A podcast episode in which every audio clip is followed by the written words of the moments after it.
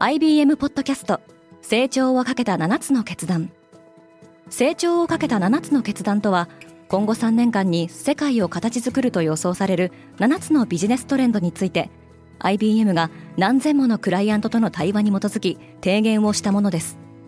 このポッドキャストでは変化の激しい時代において企業が下すべき成長をかけた7つの決断について日本 IBM の7人の専門家と考えていきます。今お聞きのリスニングサービスにてぜひフォローボタンからフォローをお願いします。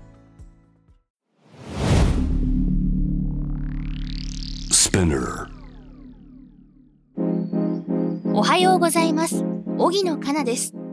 9月14日木曜日。世界で今起きていること。iPhone 15が発売されたばかりですが旧モデルの iPhone が販売禁止の浮き目に合いそうですこのポッドキャストデイリーブリーフでは世界で今まさに報じられた最新のニュースをいち早く声でお届けします。今デイリーブリーフではリスナーの皆様に向けて簡単なアンケートのご協力をお願いしています。1分程度の簡単なアンケートですのでぜひ概要欄のアンケートリンクからご回答をお願いします。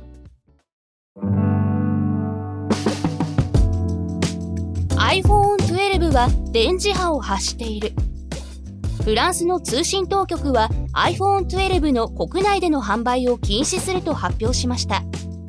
基準値を超える電磁波が検出されたためでアップルが是正措置を取るまでは販売再開を認めないほかリコールを命じる可能性も示唆しています。専門家によると当局の基準値はかなり低めに設定されており人体に影響が出る可能性はほとんどありません。ただフランスは今回のデータを EU の他の加盟国の通信当局と共有する方針でドイツの連邦ネットワーク庁は同様に販売禁止措置を取る可能性があると述べています。一方アップルは自社製品は世界的な安全基準を満たしていると反論しておりフランス当局に安全性を証明するためのデータを提出しました。テック長者たちが AI を語ったけれどアメリカ議会は13日首都ワシントンで AI の規制ルール作りなどについて話し合う非公開の AI サミットを開催しました。上院の民主党トップチャック・シューマー院内総務の呼びかけで実現したものでテスラ CEO のイーロン・マスクやマイクロソフト共同創業者のビル・ゲイツメタプラットフォームズ CEO のマーク・ザッカーバーグなどテック業界の大物たちが集結。ブルームバーグによれば AI ブームによる株価高騰もあってテック側の参加者5人の純資産は合計でおよそ5500億ドルに上るそうです。参加者によるとゲイツはこの技術が世界の飢餓問題への対応に役立つ可能性があるとの意見を述べたそうです。またマスクは記者団に審判を置くことは重要だと語り何らかの規制当局が必要になるとの考えを示しました。トランプの天敵が引退を決意した。アメリカ共和党の上院議員ミット・ロムニーが2024年に予定されている選挙に出馬しない意思を明らかにしました。実業家として名声を得ていたロムニーは2002年にマサチューセッツ州知事に就任。その後2012年の大統領選で共和党候補として民主党のバラク・オバマ元大統領と争いました。76歳のロムニーは声明で次の任期を全うするとき私は80代になっていると引退の理由を説明しています。ロムニーはまた新しい世代のリーダーが必要だと述べています。ロムニーは共和党員でありながら銃規制などの問題については民主党とも協力する姿勢をとってきており共和党内ではドナルド・トランプ元大統領を強く批判してきました。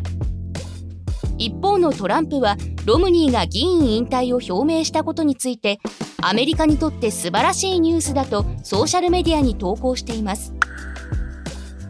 ペンシルベニアの悪夢の13日間が終わった。アメリカ全土を恐怖に陥れていた逃亡犯がついに捕まりました。殺人罪で服役していたダネロ・カバルカンテは先月31日にペンシルベニア州の刑務所を脱走し車を盗むなどして逃走を続けていました。逃走中は民家のガレージからライフル銃を盗み警察が近隣住民にドアや窓に鍵をかけて屋内にとどまるよう呼びかける事態に。警察当局は数百人を動員した大捜索の末に13日朝ライフル銃のそばで眠っているカバルカンテを発見。不意をついて取り押さえました。カバルカンテはライフル銃を持って逃げようとしましたが最後は警察犬が頭に噛みつき銃の使用を封じたそうです。タイは中国人観光客のビザを一時的に免除する。タイ政府は中国およびカザフスタンからの観光客に対して5ヶ月間ビザを免除することを決定しました。中国からの観光客はパンデミック以前の2019年にはおよそ1100万人を記録していましたが厳格なビザ要件により今年は7月までの7ヶ月の観光客数はおよそ185万人にとどまっています。タイでは先月22日タクシン派のセーター・タウィエシンが率いる新内閣が発足。タイの主要な産業である観光産業を盛り返そうとしています。今年タイを訪れた外国人旅行者数は現時点で前年比で379%増えていますがパンデミック以前の常連だった中国日本からの旅行者数は伸び悩んでいます。デイリーブリーフは皆様のご意見をもとにより良いコンテンツにアップグレード中です。引き続きパートナーリスナーの皆様のご感想をコメントなどでお待ちしております。荻野かなでした。今日も良い一日を。リスナーの皆様より多くのリクエストをいただいている話題のニュースを深掘りしたエピソードを週末の有料版で配信中です。今なら1ヶ月無料トライアルを実施中。詳細は概要欄に記載しています。この機会にぜひ聞いてみてくださいね。感想ご意見もお待ちしています。